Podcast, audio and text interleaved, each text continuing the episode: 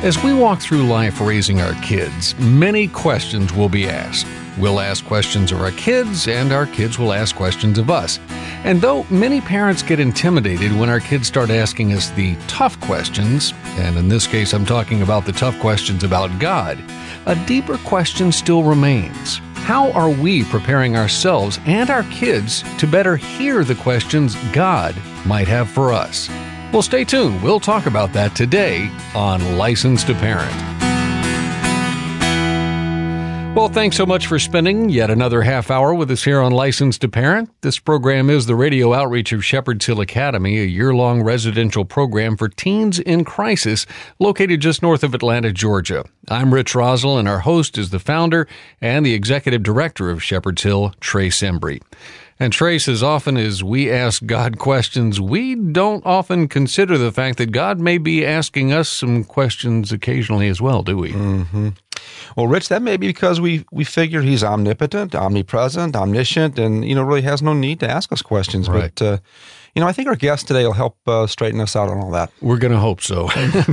Let me introduce today's guest. His name is Israel Wayne, and uh, Israel is an author and a conference speaker. He's got a passion for defending the Christian faith and promoting a biblical worldview, which listeners to this program should find very familiar because that's what we do as well. Now, when he talks, I got to tell you, what he says just makes good sense. He's the author of the books Homeschooling from a Biblical Worldview, Full Time Parenting, a guide to family based discipleship, and his most recent book, which we'll be discussing today, The Questions God Asks. Since 1995, Israel has been speaking nationally on family, homeschooling, revival, discipleship, and cultural issues. And since this is a parenting program, we like to let you know what sorts of families our guests have, and today is no different. Israel and his wife Brooke have been married since 1999. Both of them are homeschool graduates, and uh, they are now homeschooling, home educating their eight young children. Number eight, by the way, just arrived a few months ago. So uh, we think Israel has some personal experience to go along with the myriad amounts of research that he's been doing on the subject of parenting. Israel, thanks for being on the program with us today again, brother. It's a pleasure to have you back. Oh, it is always a blessing to be uh, on your show, and I so appreciate what you guys do. Well, likewise, brother. Your book is called Questions God Asks. Uh, when most people are asking questions about God or of God, what inspired you to put together a work like this? Well, one of the things that I've noticed, I'm sure most of our listeners have as well, is that whenever there's some kind of a national crisis or emergency, like a tsunami or an earthquake or a flood or something like that, and there's devastation and catastrophe, people turn their focus towards questions about God.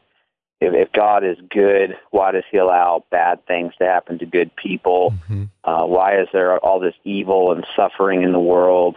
Uh, you know, if if God is is all powerful and He can stop injustice in the world, why doesn't He? You know, a lot of those kinds of questions, and so people have these questions that they ask God. But one of the things that struck me uh, when I was studying through the Old Testament over a span of maybe six or seven years, just in my own personal uh, Bible study time, I began to notice that there was a host of questions in the Old Testament that God directed to individuals. Mm-hmm. And as you mentioned uh, earlier in the intro, you know, one of the things that we know to be true about God is that He knows everything. Right. One of the doctrines of God is His omniscience. And so, why would an omniscient God who knows the answer to every conceivable question ask a question of an individual. And there's a lot of questions that he asks. I mean, he asks Moses, what's in your hand? And he asks Elijah in the cave, what are you doing here?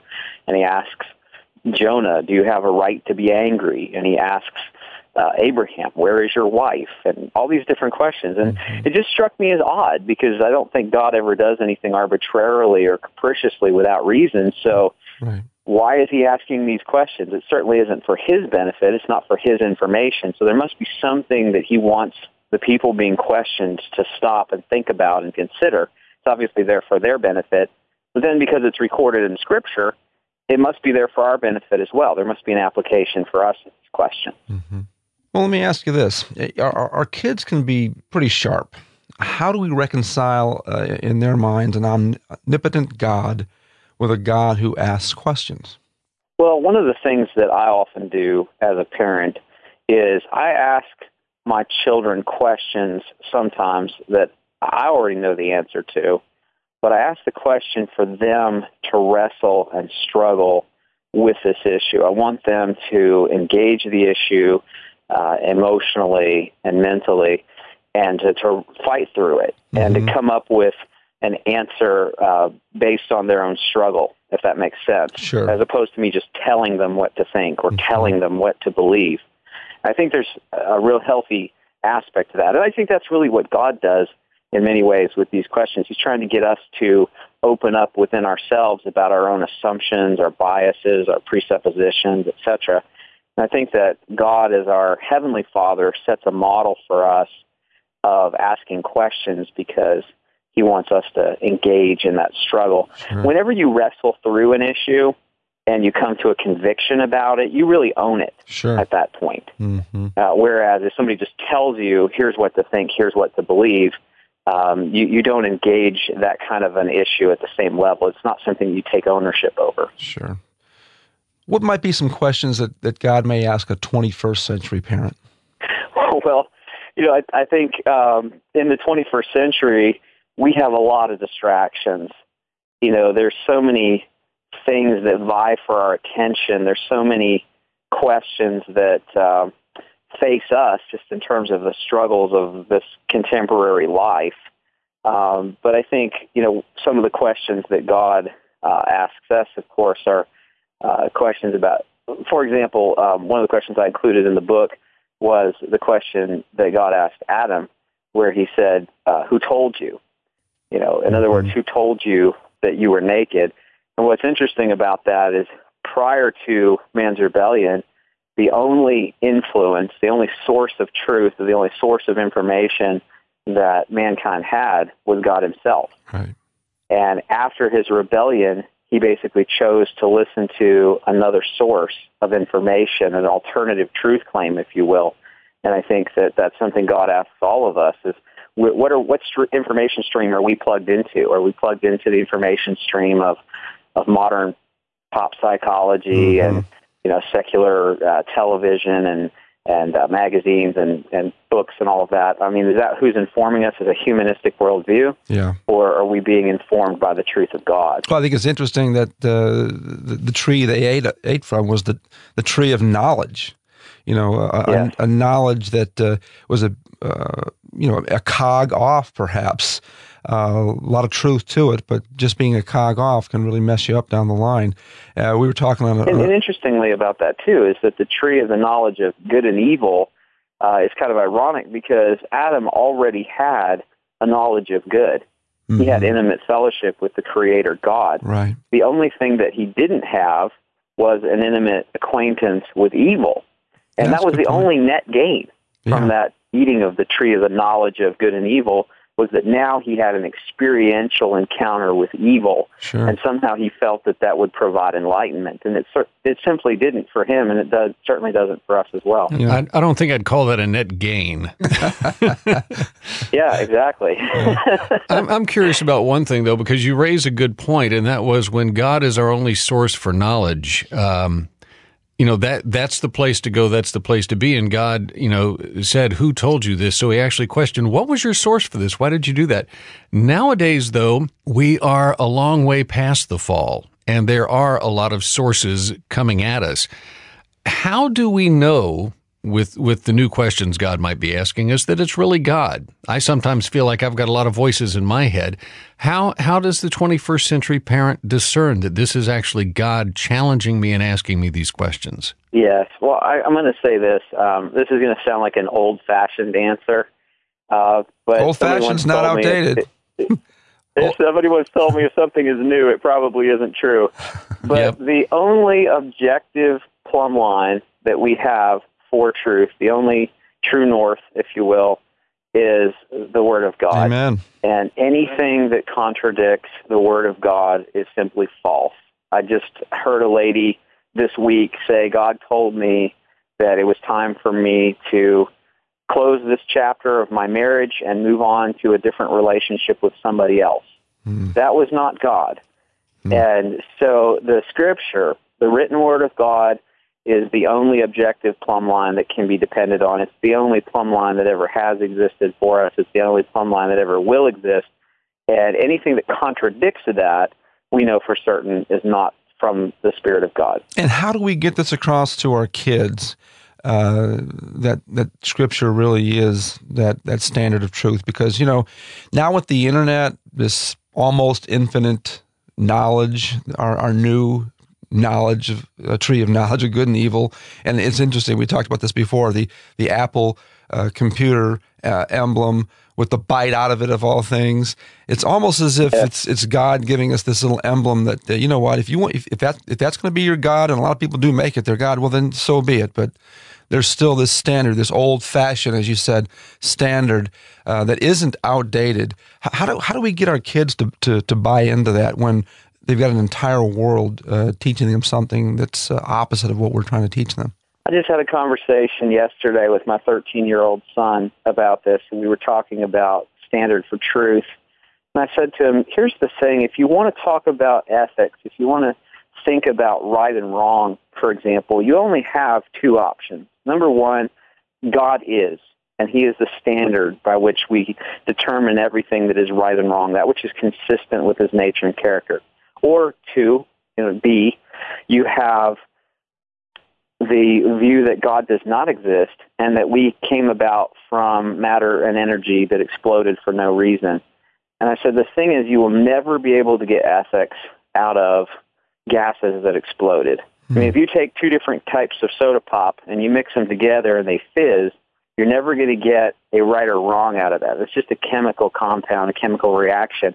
There's no such thing as ethics uh, coming out of material matter. Right. You know, out of uh, there's no such thing as ethics coming out of matter or energy. Yeah. And so, essentially, the only way that you can have any kind of objective ethics in the universe is if there is a divine creator uh, for whom we're all accountable. Otherwise, everything is subjective, and frankly, anything goes. And postmodernism and works. That certainly isn't yeah, that certainly isn't sustainable. Right. It's, it's the same concept of, you know, man can build a robot that can beat him in chess. He just can't build a robot that can ever enjoy the victory. Yeah. Uh, what would happen if more parents would put more things in, in the form of a question with their kids rather than so many commands? Well, I think one of the things that we need to learn how to do is to ask the right kinds of questions. We want to try to op- ask open-ended questions that encourage discussion as opposed to rhetorical questions. One of the things that I'm trying to learn how to do is to stop asking questions like, why did you do this and mm-hmm. why didn't you do that? Uh, those just tend to be kind of confrontational type questions mm-hmm. that cause my children and everybody to shut down, uh, as opposed to asking accusative type questions or rhetorical questions, which are are often just kind of statements as opposed to really truly being questions. Um, you know, like why are you so lazy or why don't you work harder or you know why why don't you ever try or you know those are just kind of rhetorical questions.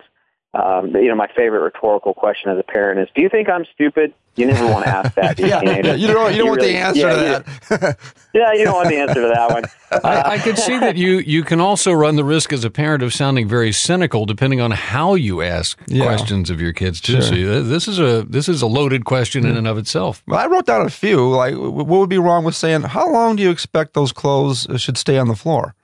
You know? See, I, I could see that being cynical. I well, it depends on how you say it, I yeah. guess. You know, or where do you suppose the yeah. money's coming from to keep your bedroom lights on when you're not home? Yeah, I, I don't know. These these may or may not be winners. Well, here's okay. Here's here's one. Why is it important to stay sexually pure? I think that's a legitimate. That's a question. good question. Yeah. Or why yeah.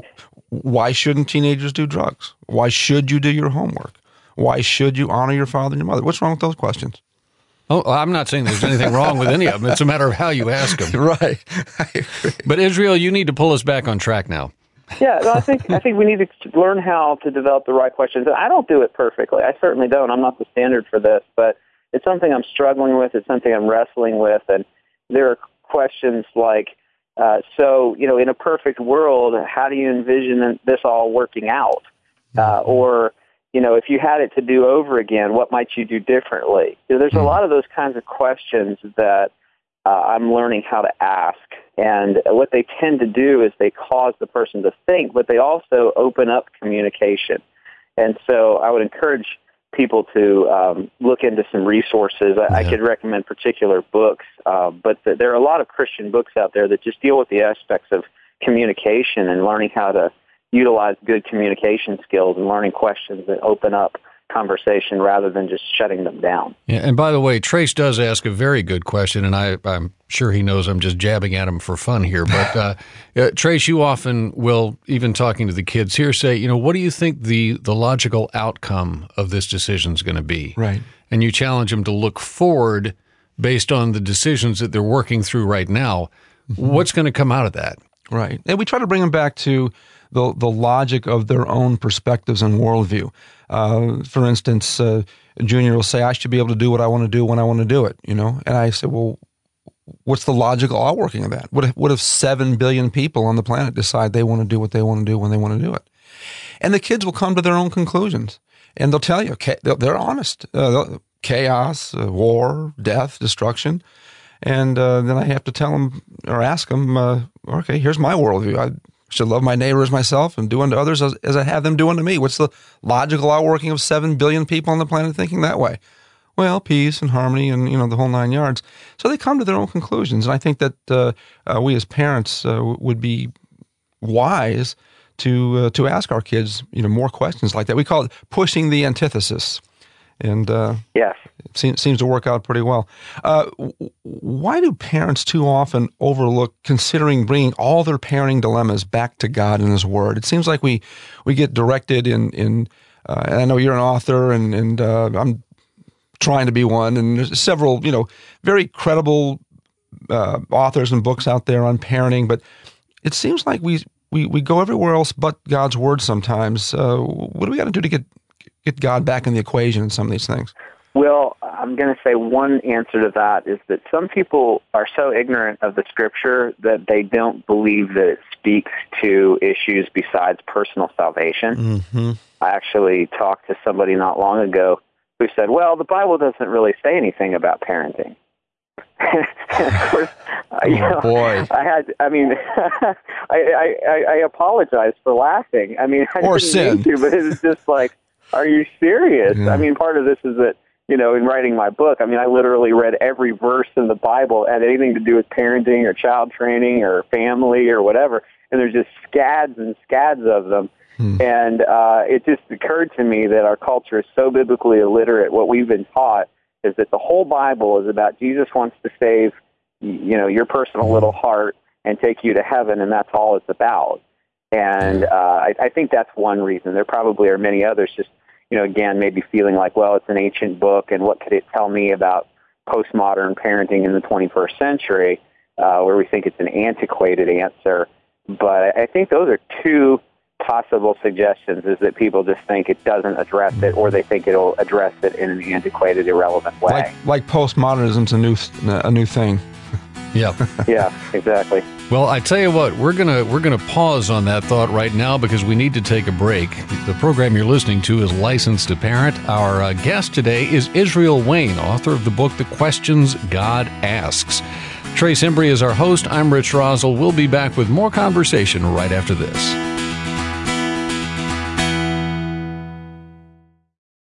Teen rebellion, depression, addiction, rage, cutting, and suicide are destroying our families today. But there is a way out. Shepherd's Hill Academy offers a 12 month, Christ centered nonprofit residential program where kids are being transformed with a biblical worldview and often medication free. Christian apologist Ravi Zacharias is just one of many Christian leaders who understands what's happening at Shepherd's Hill Academy. It really is such an honor to come alongside Shepherd's Hill Ministries and Licensed to Parent to rescue those who have been seduced along the way I cannot gainsay how important this is, and to get behind a ministry like this, one will find the rewards to be extremely powerful in changing society. Get the help you need at Shepherd's Hill Academy. Go to helpmytroubledteen.org. Helpmytroubledteen.org. It's difficult to see the light at the end of the tunnel when you're face to face with a teenager who argues with you at every turn. Maybe you and your teen can't talk to one another about anything without it getting complicated. For nearly two decades, Shepherd's Hill Academy has been bringing healing to teens and families from around the world. Up until now, that help has come through its residential treatment facility in North Georgia. But now, your family can benefit from that experience at home through Shepherd's Hill Family Coaching, designed to help you discern God's will for your family, build good communication skills, deal with defiant children, and more. Our family coaching team will work with you by phone, in your home, at work, even while you're on the road, to help your family develop a game plan to succeed. Sign up for Shepherd's Hill Family Coaching today by visiting licensedaparent.org. Live the family life your family was designed for. Click on the Family Coaching banner at licensedaparent.org.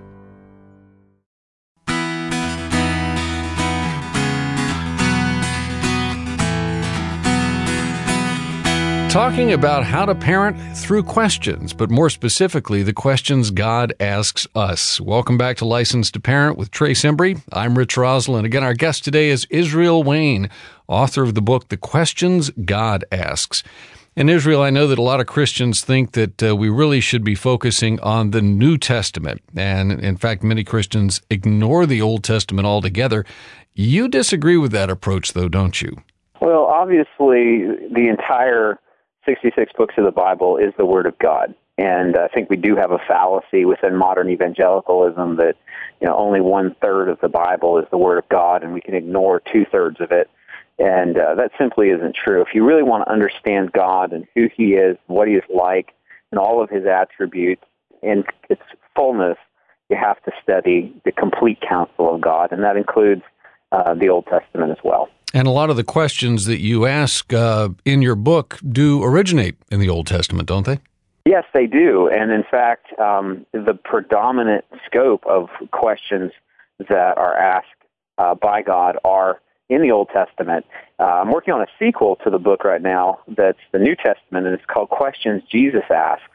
And uh, Jesus asked uh, just uh, some killer questions. And one of the things that I am amazed by Jesus uh, in the way he responds to people is that he hardly ever answered a question someone asked him directly.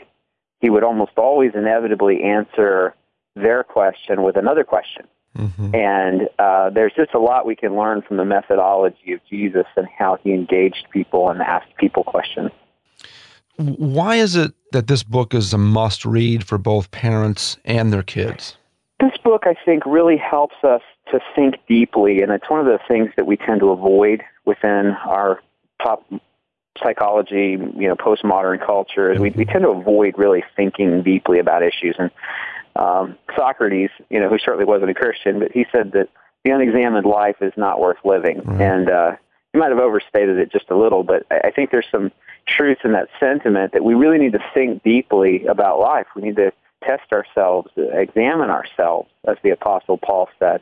And so this is uh, a great opportunity to dig deeply. And you know, one of the questions that God asked uh, Eli in the Old Testament was He asked him, "Why do you honor your sons more than me?" And I study that whole issue of parenting in that chapter called "Why Do You Honor Your Sons More Than Me?" And that's going on a lot today, isn't it? yeah. yeah basically making uh, idols out of our kids. Yes, absolutely. And mm-hmm. this is what Eli did. And I think he uh, loves his kids, quote unquote, so much that he wouldn't discipline them. He wouldn't correct them. He right. wouldn't uh, chasten them. And yet the scripture tells us that if someone doesn't discipline their children, then he hates his child. Right. And not, not that he loves them too much. He actually hates him. And is, in a way, it's like he's planning the destruction of his child by refusing to be the parent, to stand up and to take responsibility. And so here's this godly man, Eli, who loves God, but God says, you know what, you love your sons more than you love me. You honor them mm. more than you honor me. And I noticed this trend throughout the scripture from Eli to Samuel to David to Solomon. You had these guys who were godly people who loved God, but their sons ended up going into rebellion. And I think there's kind of two reasons for that in some ways, it's that aspect of loving their sons, quote unquote, more than they loved God and, and not disciplining sure. them and not being the parent. But secondly, uh, any vice that you allow in your own personal life that is not forsaken and repented uh, for that vice or that sin uh, will grow in the life of your child as well. If unless you're going to be a hypocrite like Solomon, you know, mm. Solomon taught all the right things, but his example of his life was that he lived as a hedonist and he loved pleasure and he loved money and all that. And Rehoboam just ended up being his dad times 10 mm. in the negative aspects. And so I think two things. I think integrity is vital. And I think also being willing to do whatever God calls us to do and to be obedient to Him, uh, even when it means we have to put Him above our desire for our children's comfort and affluence and sure. so forth. Well, I think there's an argument to be made that there's uh, an element of self love in there, uh, cloaked as a love for their children, uh, where, where, they, they're afraid to. Um, uh, disappoint their kids because uh, they don't want having their kids disapprove of them. It's a peacekeeping effort rather than a peacemaking effort. No doubt. Uh, a lot of times I see. Um, as a guy with eight kids, uh, if, if, this was your last 30 seconds to counsel parents on how to raise their kids with the greatest hope of them growing up uh, to be God fearing, Bible believing children and adults, what would you tell them? And by the way, this is about your last 30 seconds on the program today, so not to put any pressure on. I think parenting ultimately is the balancing act between love and discipline. Mm. Learning how to be loving and affirming and encouraging to be a cheerleader, to be a coach, but at the same point having firm rules, firm boundaries, firm consequences when those boundaries are crossed, uh, consistent follow through every single sure. time with implementation of the consequences to those broken boundaries. And it's just that finesse balance of trying to keep love and discipline uh, in the right order. Yeah, that's security. That's that's security right there. Yeah. Israel, thank you so much for being with us today. This has been a great conversation, and uh, we need to get you and your wife and your eight kids out to Shepherd's Hill sometime. Got a bunch of horses. They'd love it. We're going to do it. okay. Trust me, we'll do it at some point. Excellent. Right. Our guest today has been Israel Wayne, the author of the books Homeschooling from a Biblical Worldview, Full Time Parenting, a guide to family based discipleship, and the one that we discussed today, The Questions God Asks. You'll find Israel Wayne online at www.familyrenewal.org. And you can find us online as well at licensedtoparent.org. There you will also learn more about Shepherd's Hill Academy and the License to Parent radio outreach.